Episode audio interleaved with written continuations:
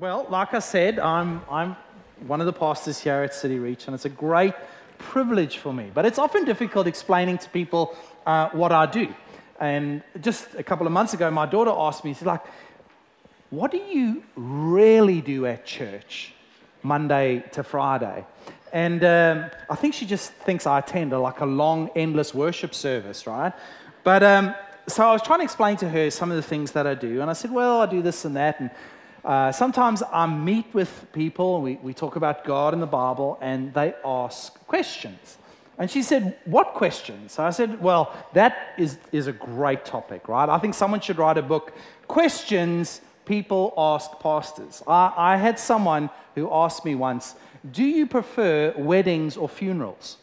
How do you answer that question? I can't. But anyway, they really did ask that question. But the number one question people ask me is how do I know God's will for me, right? How do I hear his voice for a decision that I have to make? Now, last week, uh, Damien Chesson, one of our elders, he preached from Acts 1 and just the church in Acts 1, and really just a great, a great sermon, a great introduction to Acts and Simon Peter working through Acts. I really recommend you go back and listen to that. But at the end of chapter 1 is this strange account of Judas, who betrayed Jesus, being replaced.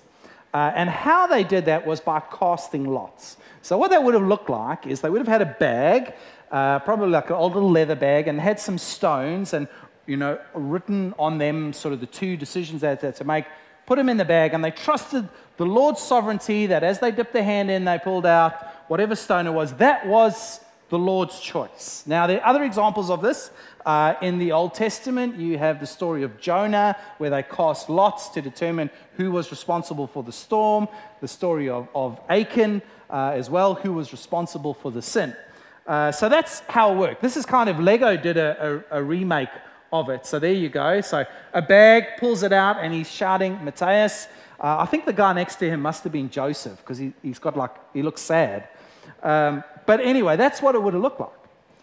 The question is, why don't we do that now? Like, surely it's a lot easier, right? Imagine this. There's two girls that you're kind of interested in. You think, which one am I going to marry? Is it Jessie or Sally?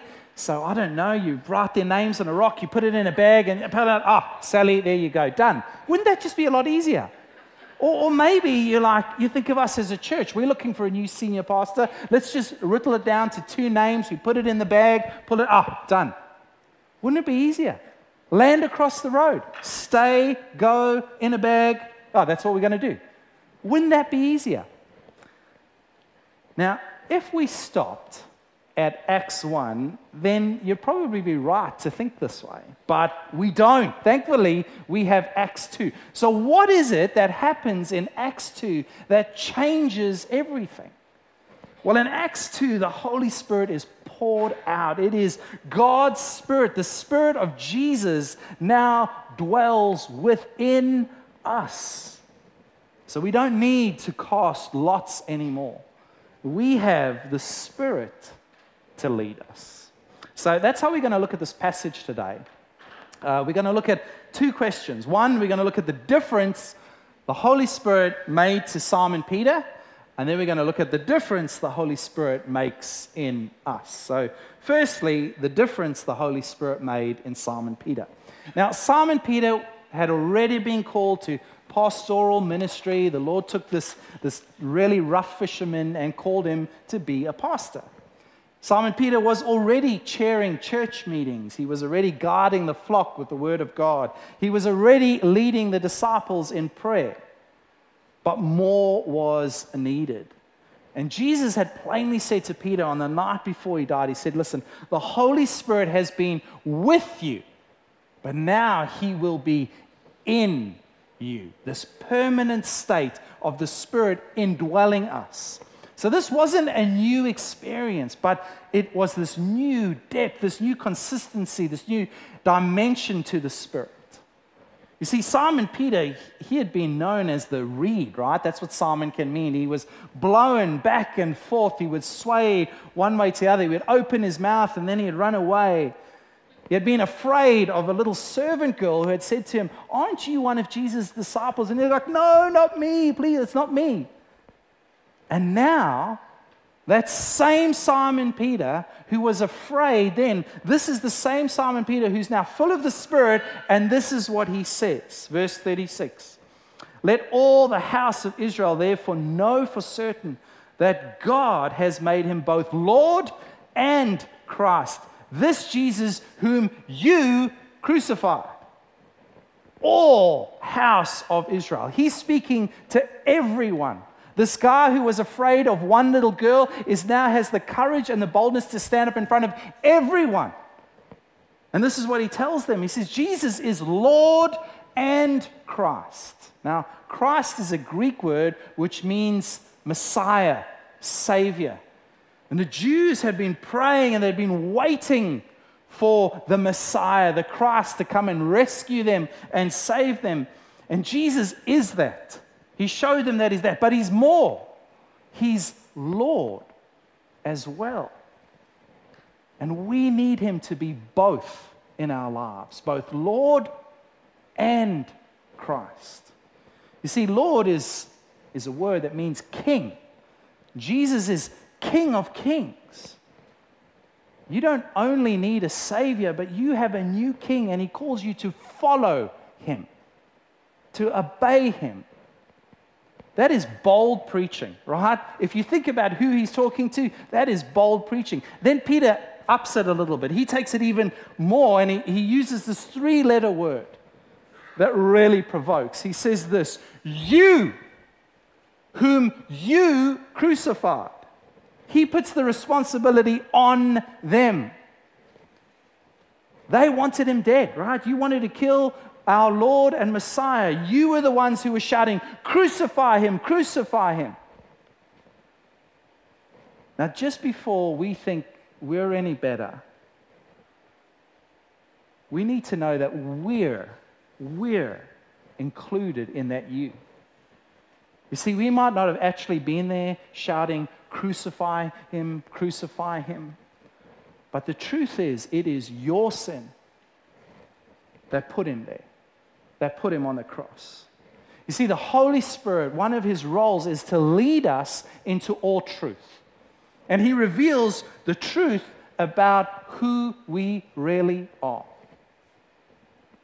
And it takes courage to speak the truth at times. Uh, one of my favorite Bible teachers is, he's now passed away, but he's an old Baptist preacher from, the, from England called David Pawson. And he wrote his book, his autobiography, called Not As Bad as the Truth. And the reason he called it that was because there was a, a time in his ministry where all these doors were being closed because these rumors were being spread about him that he was teaching this and he was saying that where he wasn't. And this, this totally frustrated him, and he went to the Lord in prayer and he was pouring out his heart. He says, Lord, look, doors of ministry are being closed by these rumors that are not true. And as he was praying, he felt the Lord say to him, Listen, whatever they say about you is not as bad as the truth. And he said, when he heard that, he began to laugh. it's like, Lord, thank you that whatever they say about me is not as bad as the truth. Thank you that they don't know the whole truth. But then he went on and he said, he felt like the Lord said to him, I know everything about you, and I still love you, and I'll still use you. But there is a part where we need to know the truth about ourselves. Because the truth is actually the thing that sets you free. You see, Simon Peter lied when a servant girl asked him, Are you one of Jesus' disciples? But now the Holy Spirit is, and Peter has this boldness. Peter is becoming the rock, this stable, reliable, bold figure that Jesus said he would be. See, the truth is, it's because of your sin and my sin that Jesus had to die. Your sin is ugly. It's that ugly. There's a, there's a hymn that goes, It was my sin that held him there. I'm responsible. You know, we, we're living in a cultural moment right now that doesn't like taking responsibility. We don't like being told you're responsible, you own it. We, we want to blame others or it's someone else's fault. And yet, Peter does that. He puts the responsibility on them and it sets them. Because what was their response? I don't know if you try this this week, but if, if you put the blame on someone, often what you're met with is defensiveness. No, that's not me. Or you, they just plain offended. Or you get the third reaction, and this is it. Verse 37 Now, when they heard this, they were cut to the heart. And Peter and said to Peter and the rest of the apostles, Brothers, what shall we do? What shall we do? They were cut to the heart. This wasn't, this wasn't a, a moment in their mind where suddenly the gospel makes sense and they go, oh, yeah, okay, I've worked it out now. You see, the gospel's not, a, not an intellectual thing to be solved, it's the work of the Holy Spirit to convict us of sin. And that's where the truth comes in. And the truth, when you know it's true, it cuts to the heart. It stings, right? It hurts. I can remember a few years ago, uh, this was when I was at Watermark in Hong Kong, I was sitting around a table with a group of leaders. And they were men that I love and trust and respect. And we were going around kind of affirming some of the things that we really uh, appreciated about each other's leadership. And then we, we spoke about some things that maybe we needed pointing out. And I remember one, one of the guys, everyone else had sort of said sort of nice, half hearted things. And then it got to this guy and he said, When I see you, I don't believe you're genuine when you're with people. You come across as disingenuous. And I have to be honest, it stung. It stung. Not because of what he said wasn't true, because he was, it was true. I know there are times that when I'm with people, I fake it and I pretend I love being with them, and the truth is I don't. And you know, that moment, it hurt. The truth hurt.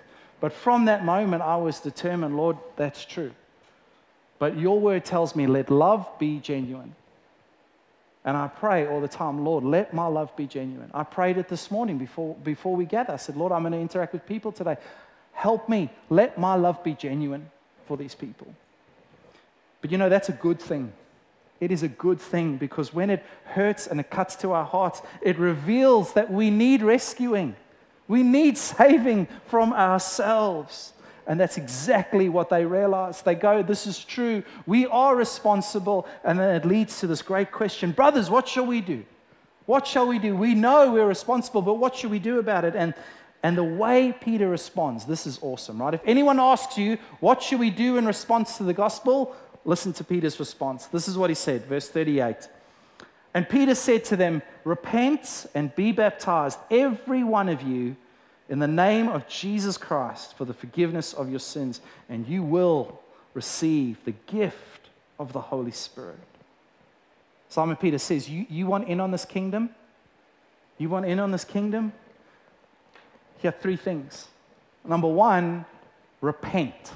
Repent. Now, imagine the people that Simon Peter's telling this to, right? These are the same people he's been afraid of the same people that have the power to throw him in prison, and yet he tells them, No, you need to repent. Now, repentance is not feeling bad for your sin, it's not remorse. The Greek word for repent is metanoia, which means to change one's mind and purpose. It literally means think differently afterwards. It's changing how I think and how I see my sin. Right? I suddenly see it from God's perspective, not my mate's perspective, not the world's perspective. I see it from God's perspective that He is a holy, righteous, perfect God. And He knows everything about me, everything that I've done, everything that I've said, everything I've thought. He knows it all, and I will one day have to stand before Him. And repentance will just lead you to change the way you think about that. But more than that, repentance is something that you do. You do. Uh, again, this is another illustration from, from David Pawson, same book he wrote about uh, Not as Bad as the Truth. He describes this time in his ministry in the church where he just felt like everyone he spoke to was coming with problems. Every person he spoke to, this problem, that problem. And he just thought to himself, does everyone just have problems? And what he began doing was asking them, tell me how you came to Christ. Tell me, how did you come to know him? And what he discovered was that a lot of people had never been taught repentance. They'd only ever been told, believe in Jesus. They'd never been taught repentance. And once he, he began to teach them, he says, Have you ever heard of what repentance is, what it means? He said, Suddenly it changed. These people began to see the problem in light of that. They began to take ownership for the things they needed to take ownership on. And their problems were brought into perspective. You know, John the Baptist, he was very clear. You go to Luke 3, and he tells these people, he goes, You need to bear fruit in keeping with repentance. So the people hear that and they go to John and they say, Well, what, what does that look like for us? And first the, the crowds come and they say, well, well, what does repentance look like for us, John? And he says, Well, put it this way if you've got two tunics, you've got two fancy coats, share with those who have none. If you've got a lot of food, share with those who have none. In other words, don't be greedy, don't hoard it all for yourself, give it away. And then the tax collectors come, right? You can see how intense this is getting. First the crowds, then the tax collectors. And they also came and they said, hey, listen, we want to be baptized, but you tell us we need to repent. What, what does repentance look like for us? And John says, collect no more than you authorized to do. Don't steal. Don't be greedy. And then finally, the soldiers come, right? Intimidating come before John. Well, John, what does repentance look like for us? And John says, Do not extort money from anyone by threats or by false accusation, and be content with your wages. Don't use your position of power and authority to, to steal and, and manipulate people into getting stuff. Don't do that. Be content with what you have. What a message, right? That's bold preaching right there. Be content with what you have. The second thing Peter tells him to do is be baptized. Now, this is one of the first commandments that we're given as believers. We're to be baptized. Now, baptism is both a bath and a burial. Now, when do you have a bath? When you're dirty, right? When you realize that you're dirty, stinky, and smelly, and you need cleaning up. And Jesus has given us the perfect picture. But more than that, he says, when you go, it's kind of like your funeral. When you go down in those waters, you are dying to your old self. And then he does this beautiful thing. He goes, But when you come up out of the waters, you, you don't just identify with Christ's death and his burial. As you come up, you identify with his resurrection life. You identify with, with the promise of eternal life. What a beautiful picture. But it is a commandment. And the third one, he says, You will receive the gift. Don't have to work for it. You don't have to do anything. It will be given to you. You know, in the Greek, there's no article, right? It's not the Holy Spirit. Nowhere in the Bible is it the Holy Spirit. It's just Holy Spirit. Holy Spirit will be given you. Now, I'm not sure if, you've, if some of us, we've heard of the Roman road. Like you meet someone, you take them through the Roman road. Well, this one I like to think of as the Peter package. This is the gospel, how you lead people. I think it's got the Trinity in it. You know, repent towards God the Father, be baptized in the name of Jesus Christ the Son, and receive the Holy Spirit. The Trinity's right there from the beginning. And it's as if Peter, he suddenly got this courage, right? And he just couldn't stop and he just keeps going, right? Do you, do you know preachers like that? But that you're just thinking to yourself, oh my goodness, I hope he lands the plane soon. When will he stop? And he just keeps going. So Peter's like that. He goes, he says, Listen, guys, this promise is for everyone. For everyone. Your children who are far off. Now, there he's talking about the Gentiles, right? They thought this was just a Jewish thing. No, this is for the Gentiles too. The gospel needs to go out everywhere. Don't you understand that the, the wall of hostility between you and God is now being brought down? There is peace with God for everyone. Peter has just blown this whole thing wide open. And this is what it says. Verse 41, it says, So those who received his word were baptized, and they were added that day about 3,000 souls. That's pretty effective preaching. Uh, you know, it's been said today that most preachers preach 3,000 sermons for one person to be saved. Peter gets up, he preaches one sermon, 3,000 get saved. So we might need a lot more chairs. Um, but actually, it was the work of the Holy Spirit. Right? Damien taught us last week. It's God's kindness and His grace that He uses us. He does use us, He partners with us, but it is, it is through Peter's message, through the Holy Spirit in Peter, that God brought about salvation. It was the work of the Holy Spirit. You know, year, thousands of years before, God gave the law, gave the Ten Commandments and the law on Mount Sinai. That same day that God gave the law, Moses came down from Mount Sinai and he found the people worshiping the golden calf. And it says 3,000 people died. They died for punishment for their sins. Thousands of years later, Pentecost comes. Peter stands up, preaches this message. 3,000 people come to life. The Spirit gives life. You know, on that day, the church was born in power. In power. But also, what we're seeing in Simon's life is that he is becoming more and more and more like Peter, the rock that Jesus said he could be. The Lord was transforming his heart. And you know what? He does the same for us too, if we let him. So let's have a look. The difference the Holy Spirit makes in us.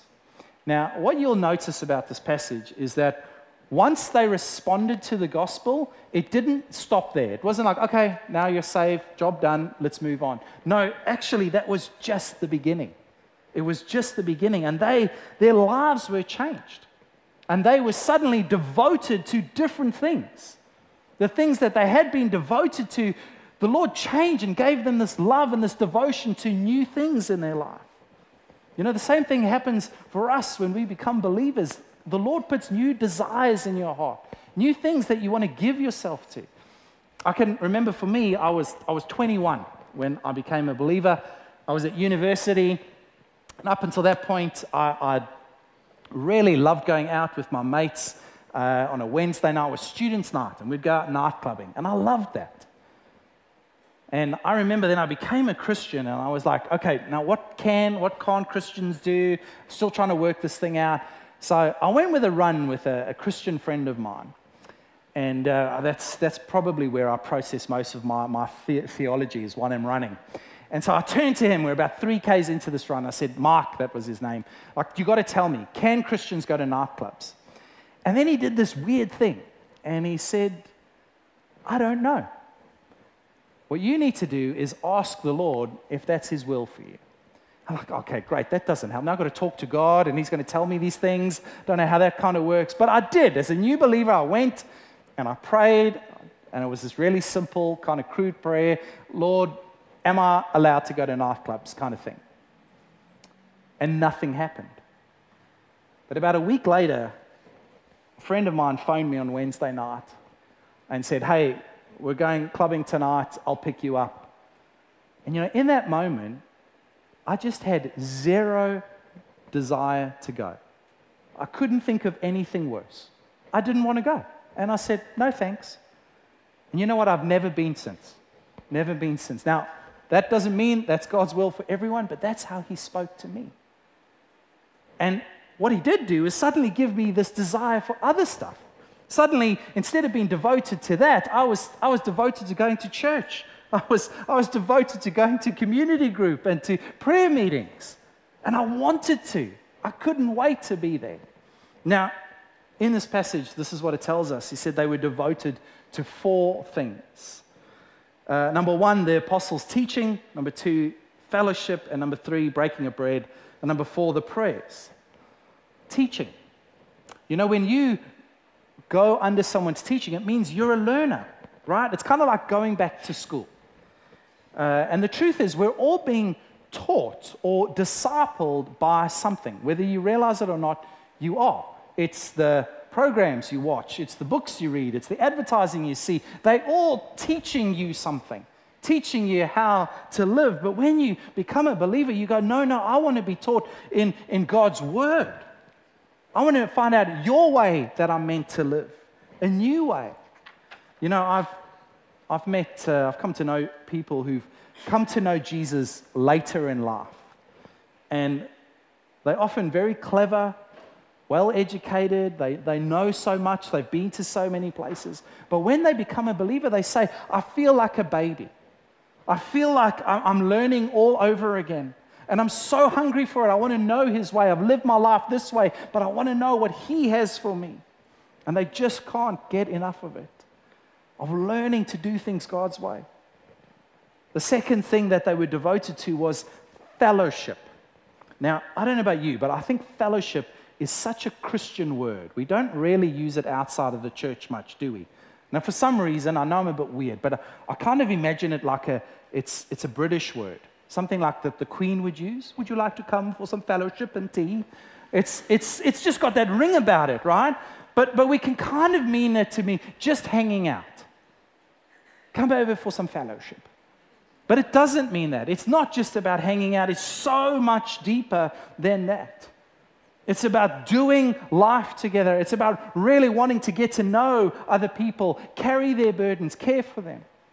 You know, when, when you let the Holy Spirit get hold of your life, He deepens your relationship. You suddenly change from not just me, my family, my tribe. Suddenly your heart is open to people. And you care about other people that you shouldn't even care about, but you do. That's the Spirit's work in your life. And He said, they were devoted to fellowship, they were devoted to this. Third thing, breaking of bread. Isn't it wonderful that we have a religion that is so based around food? It's just a wonderful thing, right? And it means that they ate together, but it wasn't just about sharing food.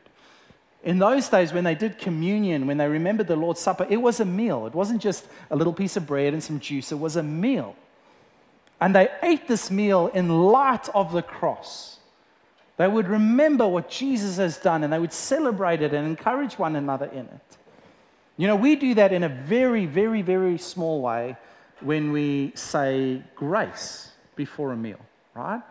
We're kind of remembering who gave us that, that food and remembering the light of the cross. Now, uh, a week ago when we did Guess Who's Coming for Dinner, it, it was a little bit like the breaking of bread. We, we got to meet people we didn't know. We heard about their stories and what Jesus is doing in their life. And then we finished the evening by praying for one another.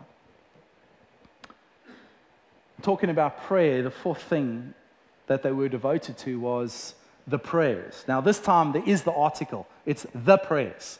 This was a, a custom that they'd inherited from Judaism, right? There were set times every day that they would pray, there were set prayers that they prayed. And they were devoted to these things. But the most important thing to take away is that their lives were devoted to prayer, to knowing God, to seeking Him. I don't know about you, but this week I read and I reread and I reread this passage. And the question that just came to me every time was, What are you devoted to? What are you devoted to? If someone had to follow you around for a month, let's just pretend for a moment you're a reality TV star. You wake up in the morning and there's a camera on you and they follow you, right? You go to the bathroom, and hopefully they stay outside the bathroom, but they're following you all the time. They watch when you have breakfast. They watch what you do with your day. They watch what you, you're looking at on your phone. After a month, what would they say you're devoted to? What would they say you're devoted to? Would, would these four things come up? And I'm speaking to myself. Would one of these four things come up? Or would they say, you know what, gee, that guy, he's, he's really devoted to Facebook, or he's really devoted to Netflix, or he's really devoted to his job. You know, the amazing thing is, as the church did these things, as the Spirit gave them this new love, this new love for to be devoted to different things, this is what happened. This is what happened in the church. It says, and awe came upon every soul. That word can also mean fear. There's this, there's this growing reverence for God. To understand that He's, he's holy, he's, he's majestic, He's the King of Kings, He's the Lord of Lords. He's not just this religious person that we serve. No, He can be known. And they grow in awe for Him. It says they, they sold their possessions and they shared, right? Like, honestly, who does that? Who does that, right? I don't know about you, but most people, and me included, all we want to do is get stuff, right? We get a whole bunch of stuff, and in fact, then we start wanting two of everything. Our goal is to get, get, get, get. And here, these people, what did they do? They sold and gave away. Who intentionally does the opposite? Only when the Spirit gets hold of you. It says they, they met daily in the temple. Daily, they would make a connection with other believers. Guys, we struggle sometimes to meet once a fortnight. They met daily. You know, that's the Spirit's work in us. You know, it takes that thing of, of our natural selfishness, our natural greediness, and it turns it into gratitude and generosity. And they weren't, they weren't depressed about it. They weren't unhappy about it. You can see suddenly their lives, they received it with grateful hearts. And it led to this praise to God. They didn't feel that they had less. They were a church that was full of the Spirit and they had more. And finally, the Holy Spirit sets them on mission. There's this successful witness where it says they, they started seeing daily people added to the church. Now, I, I hope and I pray that this is our desire as a church, that we would long to see this, where we long to see people added to his church. That our goal is not just for comfort and stuff. No, Lord, we, we know that you have us here for a purpose, and we want to see people come to know you. And you know, the Lord loves to add people to a church, to a church that loves Him and loves others. The question we have to ask is do we want to be part of a church like that? Because the truth is, we can't do it on our own. It's uncomfortable, it's not natural. But when the Spirit comes, He gets hold of us, He leads, He guides us, it's what we want to do. You know, the early church, they didn't have any great buildings to meet in. They didn't have any modern tech. They didn't have any air conditioners or heaters. They didn't have any YouTube channels. They had very little organization. They didn't have any seminaries to send people to. But they had the Spirit. They had the Holy Spirit. And it's this crazy thing. In less than 30 years, this gospel spread over the known civilized world. In 30 years. And it, it wasn't like everyone loved the church and greeted them wherever they went. No, they were under constant threat, under constant danger, under constant persecution. But they did it by the Spirit's power. I want us to go back just for a second to that whole thing of casting lots. And I don't know about you, but there are times when I just want a yes or a no. Lord, just tell me yes or no. Just tell me left or right, and I'll do it. That's kind of what I want. But He wants you. He wants you. He wants to draw closer to you. And as a church, we're called to seek Him through prayer and fasting and trusting His Spirit. But the goal is not just for Him to tell us which way to go. He does that. But the goal is to make us more like His Son, to make us more Christ like. You know, as a church, we're facing some, some pretty big decisions. And, and there was a few months ago, I don't know if this ever happens to you, but a couple of months ago, all, all I wanted to do is, say, Lord, I just want to go to sleep for six months and wake up six months later and all this will be done with, right? Have you ever had that? Maybe it's just me, but you kind of, you kind of just wish these decisions and stuff you were facing you could go to sleep with and just miss them. But if you think like that, you're actually missing what the Lord is trying to do, what He's trying to do in us. You know, the Psalms say, Seek my face.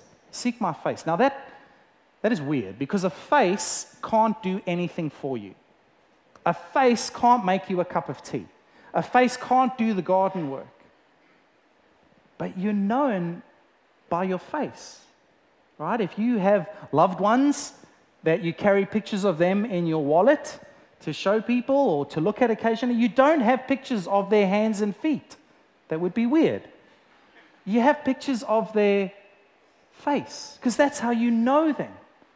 That's how you think of them. And God's calling us, seek my face. And the truth is, so often all we want to seek is His hands. Just do stuff for us, God. And He says, Seek my face. I know many of us are, are facing big personal decisions, big things that we're wrestling with. And if you're not now, you will. there will come a time in your life where you're going to wrestle with some decisions. And the Lord's not withholding his guidance from you. But what he does want to do is draw you to himself. And you know, as he does that, he will challenge you. He will ask you, What are you really devoted to? He will challenge you. But more than that, he wants to change you into the image of his son. He wants you to know that he loves you and he cares for you. You know, this chapter begins with the disciples being filled with the Spirit. But the question isn't how much of the Spirit have you got? The real question is, is how much has the Spirit got of you? How much does He have of you? Because we can quench the Spirit. You know, in this passage, it says, God has made Him both Lord and Christ. And He's this beautiful Savior that takes our sin, our dirtiness, our ugliness upon Himself. And He gives us His righteousness. But it doesn't end there. He calls us to follow Him as Lord, as King. And I think the truth is, there are times in my life where I'm, I'm very grateful He's my Savior. But I can be very reluctant to, to follow Him as Lord. Is He your Lord? Will you follow Him? You know, He has given us all things. All things He's reminded of us of His love for us, His care for us, His desire for us.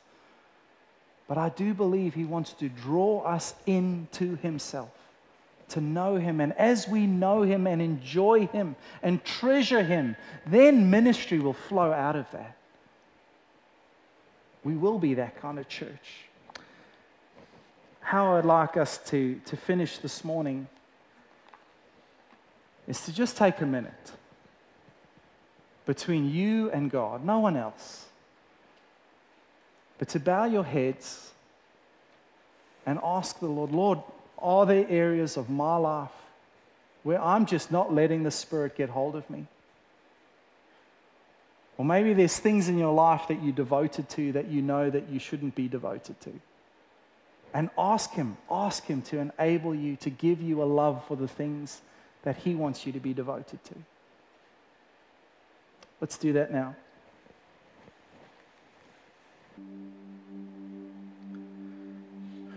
Father, we thank you for the gift of the Holy Spirit that dwells inside us, that leads us into all truth. Father, I pray that you forgive me and I pray that you forgive us where we've quenched your spirit, where we haven't allowed you to be Lord of our lives. Lord, I, ask you to forgive us where we've been a church, where we we haven't truly sought you with all our hearts.